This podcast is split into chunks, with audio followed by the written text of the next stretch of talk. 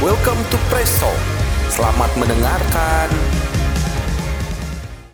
Welcome to Praise Talk episode 1 bersama saya Jota Slim.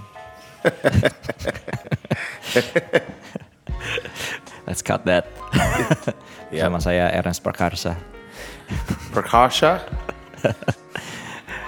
Praise Talk episode 1 bersama saya Swamitra. Kali ini kita ada tamu spesial. Tamu spesial. Ada tamu spesial. Ini Pastor Joshua Hartono. Are we starting now? Huh? It's live. Okay. Let's go. Take one. Praise Talk episode 1 bersama Pastor Joshua Hartono. Hello. Dan saya Swamitra. Terbalik ya, harusnya Swamitra dulu baru guestnya. Nama kerennya Yuyo. Oh, Yuyo. Yeah. Yeah. What's up, dude? Bro, how you doing? Akhirnya kita podcast juga. Yeah, you know what? Yuyu has been telling me to do this for the past 2 years. 2 years, yeah. 2 years. Yeah. 2 years, bro. And that day has arrived. I'm glad that we're doing this now. So welcome to Praise Talk episode 1. Tell us about you, bro. Me? Yeah.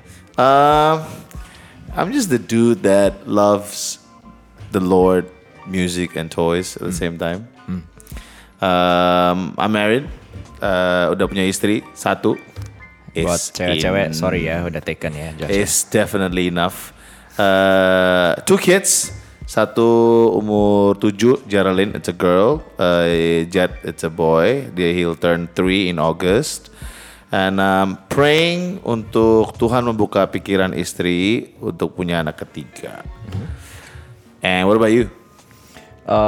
Well, karena dulu gue pernah ketemu sama my ex girlfriend.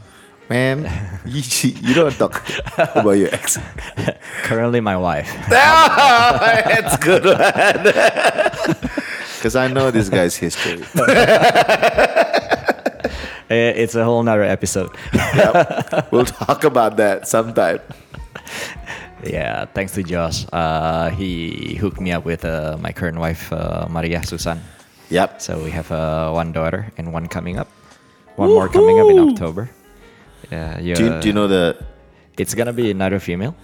So it's gonna be Millie and Emily. Oh, the name and everything. Millie and Emily. So he forgot your daughter's name. Yeah, cowok boleh lah. It's okay. Yeah, man. So.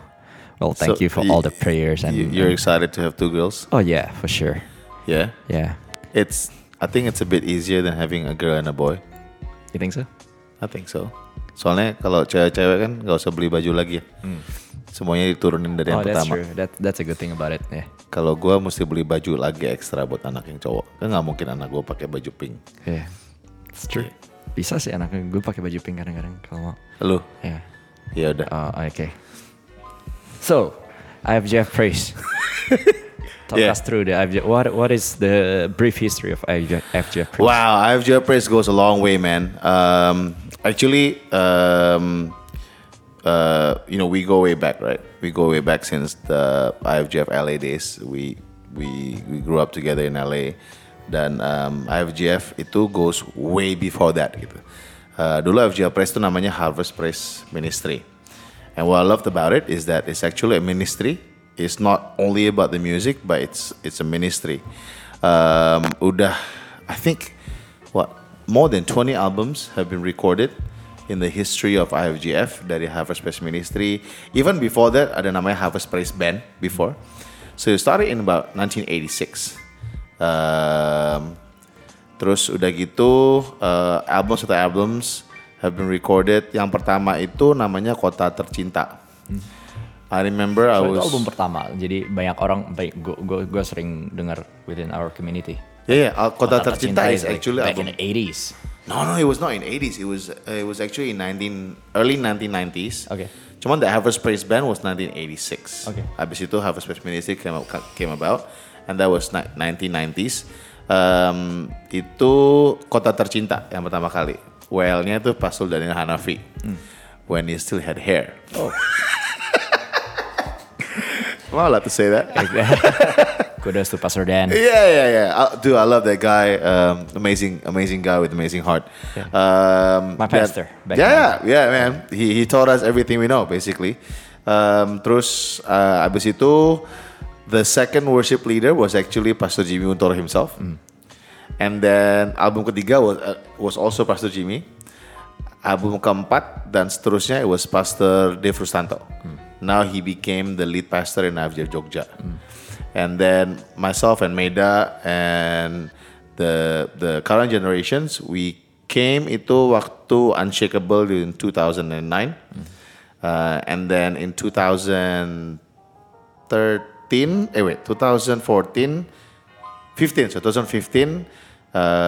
somehow with the whole IFGF movement become stronger globally, we took the IFGF brand even stronger dan we added the praise karena ngambil dari Harvest Praise yang kemarin, kita ambil kata praise. When I research the kata-kata praise, there's another episode, we can talk about that sometime later.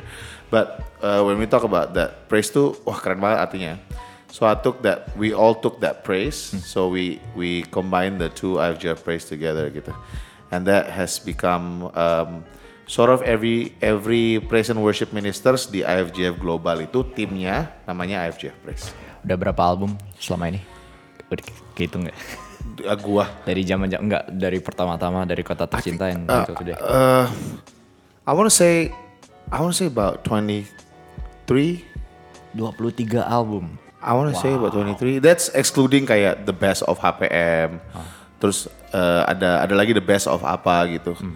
Terus ada album yang it's about Indonesia gitu. I want to say about 23. Hmm. It's up in our wall in our church office. That we definitely gonna put that up. Sama nggak semua orang tahu kan kayak ada 23 album. Yeah, 23 that's albums man. So you know you've been in this in IFGF for like more than 10 years and gue masuk IFGF itu berapa ya? Jadi gue pindah Semarang itu umur 10. Oh okay, way back. Pindah dari Semarang ke Jakarta tuh umur 10. Sampai ke Jakarta belum masuk IFGF. Tapi my dad was sort of safe, born again. Dia akhirnya he took it very seriously. You know, orang-orang dulu kalau misalnya kayak they took it really seriously gitu. So my dad went all out and he applied himself to HITS, which is IFGF punya theology school gitu. Di Karawaci? Dulu di Jalan Kaji. Okay. Gereja dulu IFGF di Balai Pustaka. Okay.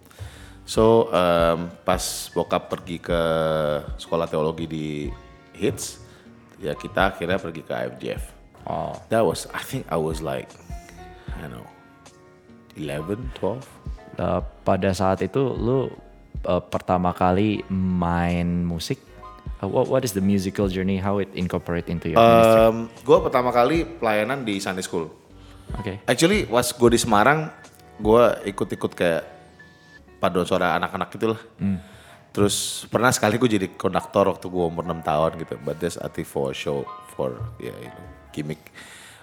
Cuman benar-benar pelayanan tuh pas gue di Sunday School. Mm. Dari Sunday School itu gue dikasih kepercayaan buat main drum di keyboard. Hmm. Terus yang main keyboardnya itu Jessica Christanto, anaknya Pastor Hana. Yeah. Terus we shared the same keyboard. She's around here. Yeah, she's actually outside. Dia main keyboard, main piano. She's a really good. She still is very good in the piano and stuff. Terus gue yang main drum gitu di samping. That was my first ministry. Wow. Yeah, Sunday School. And then, kapan ya? Pas gue pindah ke Australia, someone actually prayed over my life. Dia bilang, God is gonna use you in music. I said, okay. But I took that. I said yes and amen to that. Mm-hmm. Terus sudah gitu ya gue akhirnya, I forgot how it happened. But somehow, next thing I remembered, gue udah pelayanan di gereja, gue udah main keyboard waktu itu. I can't read notes. I still cannot read notes. I can't read. Angka juga rada nggak bagus-bagus banget gitu. But somehow I can play by the grace of God gitu. Terus pas pindah ke Amerik, pas gue ketemu lu udah well belum ya? Belum. Kita ketemu 2007. Udah, gue udah WL berarti. Udah WL. Nah gue pas pindah ke Amrik gue masih belum WL tuh. Oh. Gue masih main keyboard. Oke. Okay. Terus di gereja di LA gue ditempatkan di gereja yang bukan gereja yang the main church gitu, but actually a satellite church. Di sana pemain musiknya ya satu instrumen ya satu orang gitu. Hmm. Nah, ada poin, satu WL, satu keyboard, satu gitar, satu drum, satu bass gitu kan. Yeah, that's a band. Ya, yeah, that's a band gitu. Cuma kalau satu nggak ada ya benar-benar nggak ada yang gantiin kan. Okay. Nah, terus tiba-tiba itu semuanya nggak ada, cuma tinggal gua doang. Ada yang balik ke Indonesia, balik ke Singapura, ada yang pindah ke tempat kota lain. Itu yang di SFV. SFV, ya. Okay. Yeah. Nah, Pastor Hence was my pastor dulu. Dia bilang he still is my pastor. Dia bilang sama gua, itu lu aja yang main tiap minggu. Maksudnya ya lu main piano sambil nyanyi. Ya I complain at first because buat gue susah untuk main dan nyanyi gitu karena otak lu kan mesti kebagi gitu kan. Dan it's hard lah. Cuman somehow he said that I can. He pushed me, convinced me. So after a while ya lumayan lebih bisa gitu. Terus Tuhan mulai kirim orang-orang, gak kirim sih, dia gak kirim orang yang bisa tapi kirim orang yang mau waktu itu. Jadi pastor gue Hence dia bilang tuh ada orang-orang tuh yang mau pelayanan cuman gak tahu apa gitu. Terus mereka suka musik cuman gak bisa main alat musik. So with the limited background that I have, I actually mulai ngajarin satu-satu gitu, sebisa gue lah. Nah dari situ gue mulai belajar gimana cara lead tim. Itu dulu sampai katanya lu keluarin barangnya sendiri, setup sendiri, udah karena, selesai service. Karena gak ada yang bisa kan, gak ada yang ngerti. Dan gue juga masih belajar. Jadi gue sebelum latihan gue ke atas, gue tempatnya lumayan jauh warehouse-nya. Jadi gue mesti ngambil satu-satu, setupin, selesai. Berapa jam sebelum service tuh? Latihan juga, service juga about 2 hours before the service lah ya kira-kira. Okay. Soalnya kan alatnya nggak banyak ya. Terus udah gitu habis selesai, amin, mereka pergi makan, gua angkat lagi balik ke atas. Gitu. Yeah, but that teaches me. At first gua komplain juga, obviously. Cuman that teaches me to have a heart of serving. Karena it all started with the heart. Dan sebelum Tuhan bawa gue ke tempat yang sekarang atau ke depan, selalu yang Tuhan tempa itu hati gue dulu gitu. Biar gue gak sengak gitu. Terus lu dulu pernah instrument wise lu pernah ngeles, belajar sendiri atau gimana tuh? Gue dilesin organ, cuman gue gak suka karena gak suka aja gitu. Di lesin private lesson. Pernah les di sekolah, di kayak tempat les-lesan. Okay. Pernah juga private. Cuman gurunya suka mukulin gue gitu. Suka dia selalu bawa kemocek cuma satu biji doang gitu. You know what I mean? Kalau lu salah gitu. Gue gak suka. Gitu. Actually kadang-kadang kalau kita look back. Yeah. When I look back, there's a lot of abusive behaviors ya. Kalau lagi ngeles, di sekolah gitu. Dan gue nggak akhirnya gue nggak nyokap gue kasih duit buat itu, gue pakai duitnya buat beli mainan gitu. Jadi gue sama I hate it. Actually I nggak gitu suka sih yang main musik. Because of that lah. Terus dulu kalau gue nakal, bokap gue tuh selalu hukum gue itu di atas kursi organ gitu, suruh berdiri gitu. So I always thought music as punishment in a way. Oh, wow. In the back of my mind. I didn't know about that. Yeah, dude. Dia suruh gue bawa barbel 2,5 kilo gitu. Kalau gue nakal gitu. He never hits, he doesn't hit. Okay. He does that. Oh. So but somehow dari hal yang gue nggak suka jadi hal yang bisa memuliakan Tuhan tuh keren banget lah. Until itu organ terus. Instrumen lain, lu belajar sendiri atau? Yes, lumayan. Guitar, belajar karena nggak ada orang basically. Jadi misalnya kayak yang di LA itu tiba-tiba nih ada orang yang mau main, terus udah gitu dia maunya bass, nggak tahu apa soal bass. So I had to learn to play bass for her gitu atau for him. This was pre YouTube ya? Pre YouTube. Bosen nggak ada YouTube waktu itu kayaknya. Nggak ada YouTube, jadi sebelum YouTube jadi nggak bisa belajar. Jadi gue, gue belajar dari temen gue. Gue kayak inspired by my friend lah di Amerika dulu. Now he's one of the Moko. Oh Moko ya. He's one of the best producers dari Indonesia kan. For sure. Cuman dulu dia tuh beli CD tuh, gue liat CD collection itu banyak banget. Li, lu beli semua? Iya, gue beli CD seminggu satu atau berapa gitu. Oke, gila, dia investasi untuk knowledge musik dia tuh sampai dia berani investasi duit gitu. So I began to mulai listen to all kinds of music lah. Dia itu mencerna, oh no, kalau bass tuh gini ya, kalau musik begini tuh drumnya mesti begini ya gitu. Terus so, lama-lama jadi build your intuition in music. So something like that lah. Abis itu bassis sudah ada orang. Abis itu yang nyanyi udah ada, datang kan, ada keyboardis sama yang menyanyi udah ada, tapi nggak ada drummer. Nah akhirnya gue belajar main drum gitu untuk fill in the band. Gitu. Pada saat itu lu dapat what is your, do you start songwriting at kira-kira kapan tuh? Asalnya songwriting kapan nih? Asalnya songwriting. So this is growth, you being a musician, being a worship leader, then you go to songwriting. Is that something like that? Iya sih. Abis belajar alat musik baru mulai ya, karena pas abis mulai dengerin all this kind of songs from different genres, different artists gitu, baru kayak pengen nulis lagu tentang apa yang gua rasain pada saat itu gitu. Terus I had a band dulu di Amerika. You know the band. You were one of our groupies. Named Four Wall dulu, and I was the drummer. Di situ kita nulis lagu semua original kan. So that actually challenged me to write songs as well. Gue belajar banyak dari Tanta dulu. Tanta kan. Sure. We're gonna have an episode with him. So. Yeah, he's an amazing songwriter. Still, and now he's a famous actor di Indonesia. Ya gue banyak belajar songwriting, banyak belajar komposisi, gimana cara komposisiin lagu, and how to put that into a band, and how to actually, dulu kan bukan bergereja ya, jadi we play in bars, we play in clubs. Barsnya lumayan seru lah, dapat Disneyland lah, jadi masih bersih lah ya. Bersih. Oh yang itu. Was it like non-alcoholic bar? Yang itu ya, yang tempat lu pergi tuh. Yang di Orange County ya, tapi yang all the other ones are the bars in Hollywood, the Sunset Bar. We played in Troubadour before. Oh yeah, it's fun. Viper Room. It was an amazing experience sih, bisa main di tempat-tempat all the great name artists yang pernah main di sana gitu. Yeah.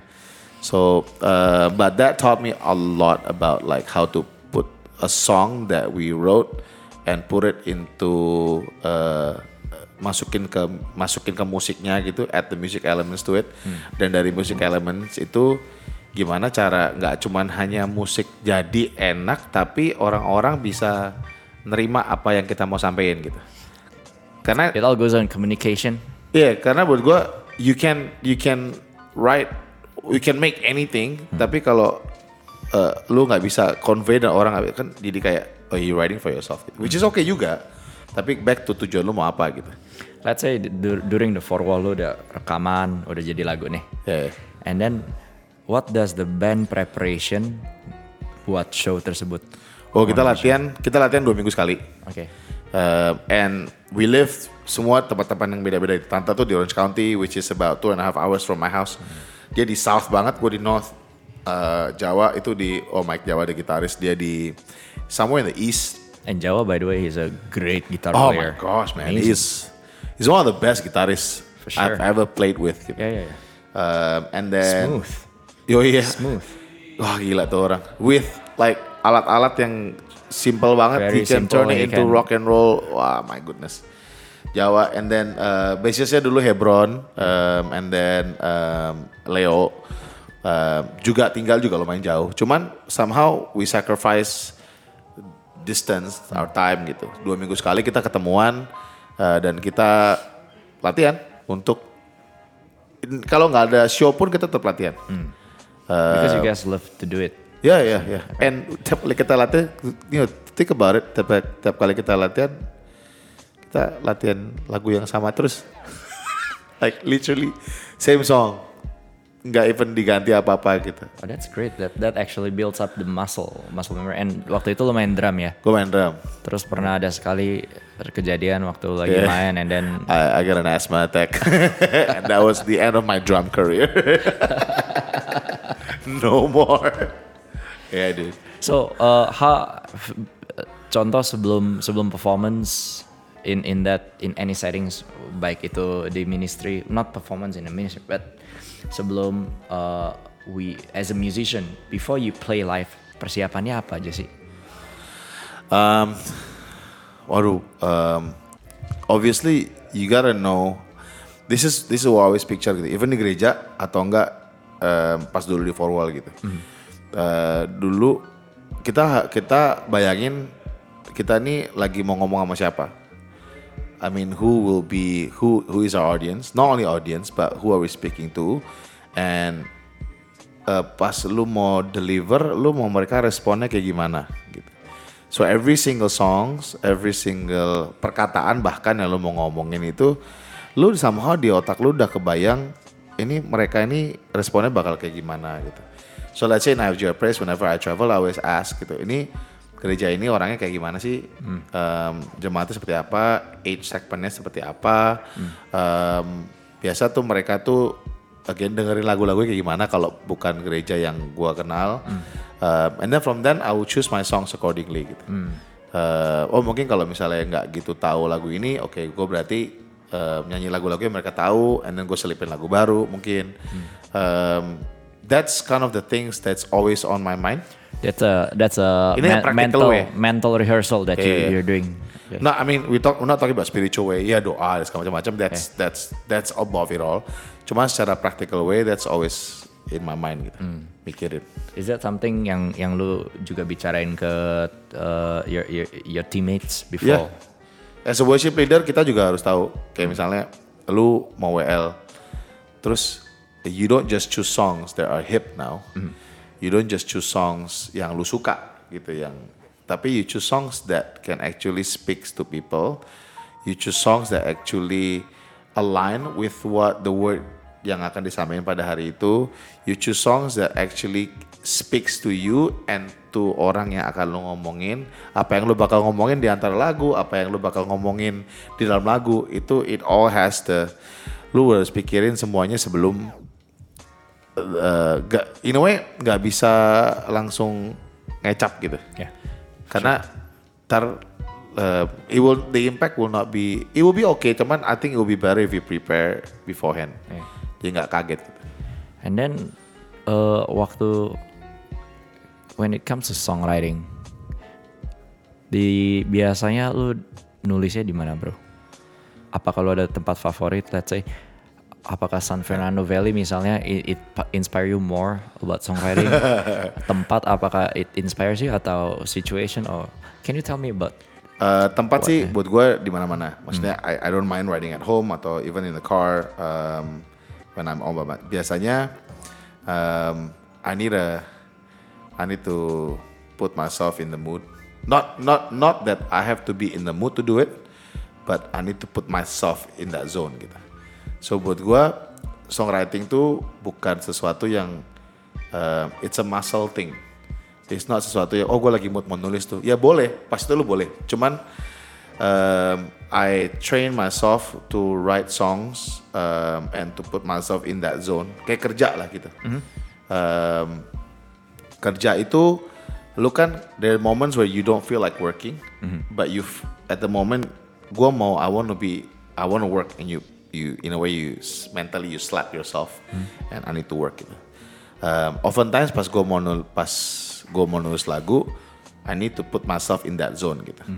And I have a commitment sebenarnya to myself that I need to write one song every week.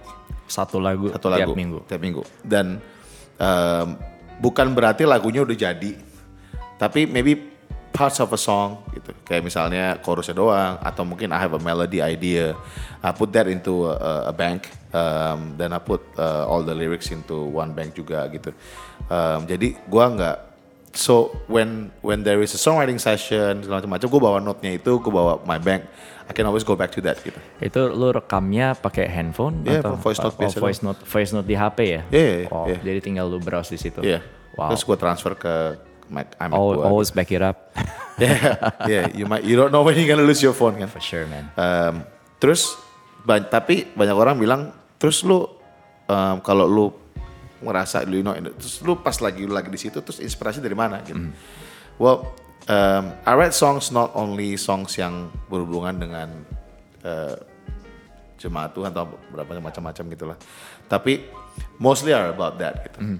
Songs the inspiration can come from anywhere menurut gua. Tapi the utmost inspiration the one person that is above all creatives are actually Jesus God himself. Mm-hmm. Jadi my most inspirations are actually my devotional book. Wow. Mm. Jadi kalau gue put myself in the zone, I always go back to my devotional book, devotional journal gue, and see what God has been doing in my life. Atau ada firman yang Tuhan kasih, itu yang jadi inspirasi gue buat nulis lagu. So I sit down in my piano atau I sit down with my guitar and have my Bible open, my devotional journal open, and my notepads open atau my laptop open, and then I began to see yang mana nih kira-kira yang Tuhan mau nyampein hari ini atau minggu ini yang gue menulis tentang apa. Wow. Gitu. Lo lebih comfortable nulis dengan gitar atau pakai keyboard? Selama ini gue so far has been writing with gitar. Cuman kita berdapat piano. So I don't know man, I like piano now. Tapi so far I've been writing a lot with my guitar. Terus songwriting lu sebelum lu menikah dan setelah menikah ada perubahan gak? Apakah ada does that affect? I was just wondering. You were just wondering on? Oh, kalau misalnya kawin, before and after you you mean the struggle is real? That is joke. Beda apa enggak? I think enggak ada hubungannya dengan marriage.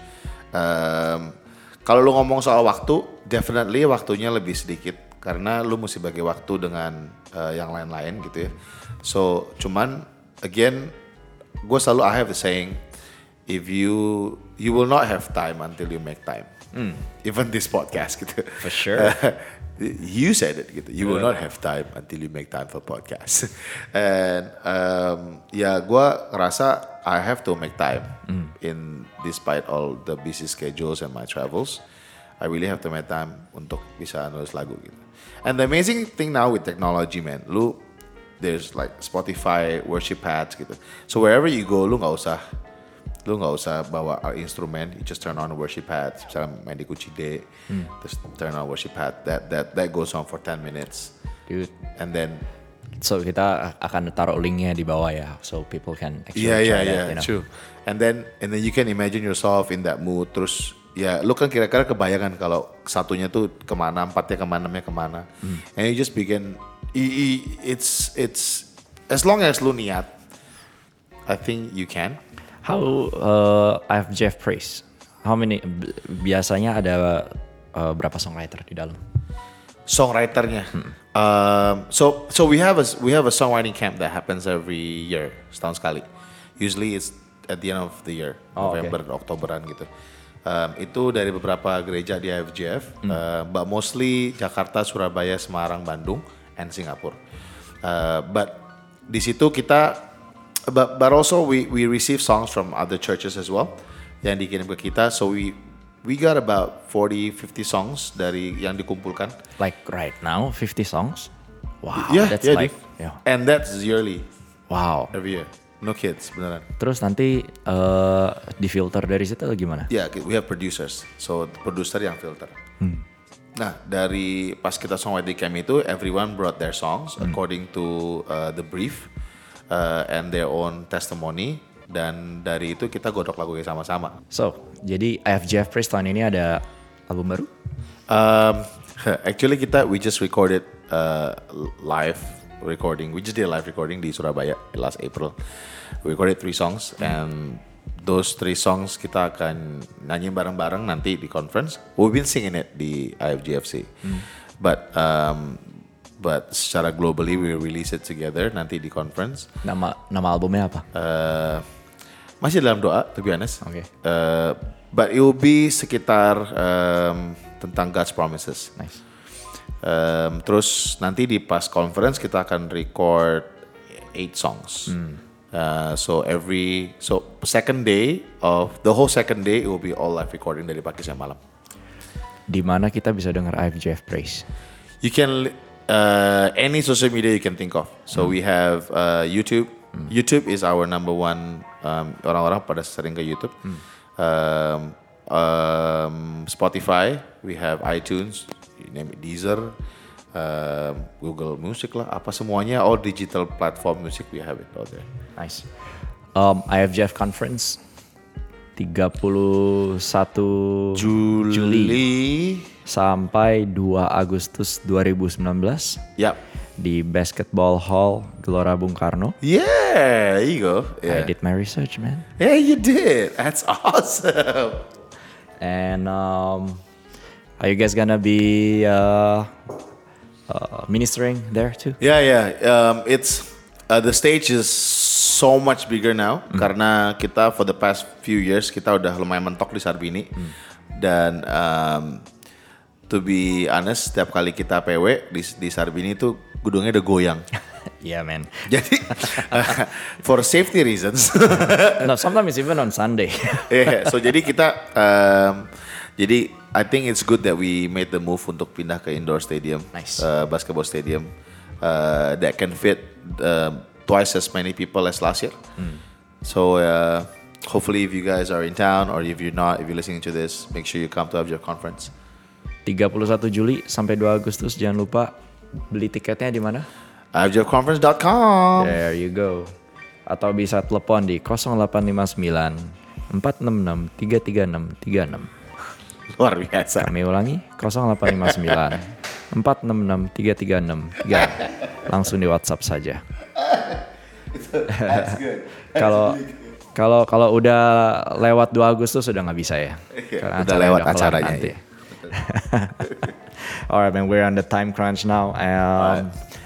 And any last words for the first episode? Dari tadi somehow lu nanya banyak soal like writing songs and everything. Yeah. I just hope that if you have somehow longing buat nulis lagu gitu, tapi lu takut kalau lagu lu jelek, lu takut kalau kata-katanya kurang atau segala macam-macam. Don't worry. Kalau lu nggak mulai, nggak akan. Yeah, it will never happen gitu. So start with whatever you have. You should listen to my first song. Sampah. Sampah.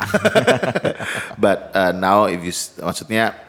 It took me a while to understand what is actually songwriting gitu. And jangan takut untuk kasih lagunya ke orang lain. Tanya opinion ini, what do you think of this song gitu. And I think nulis lagu bareng it helps me a lot in my songwriting journey. Dan gua selalu punya pikiran kalau gua nulis lagu, gua pengen tahu apa yang what you think of this song gitu. Jadi gua selalu terbuka akan inputs. Nice. In all of the songs that I wrote. You wanna share something? So start. I'm good. You good? Yeah. Ini episode 1 Praise Talk. Yeah. Thanks for listening. Hey, thanks you for starting this. Ciao, awesome. Ciao. Oh, sorry. Dulu gue orang Italia soalnya. Oke, baiklah. Alright. Andrew, any words? Andrew is our producer. Okay. All right. And a game long. And game. Hah? Tagline. Saksikan tagline kita di episode 2. Di situ kita akan ada tagline. Janji.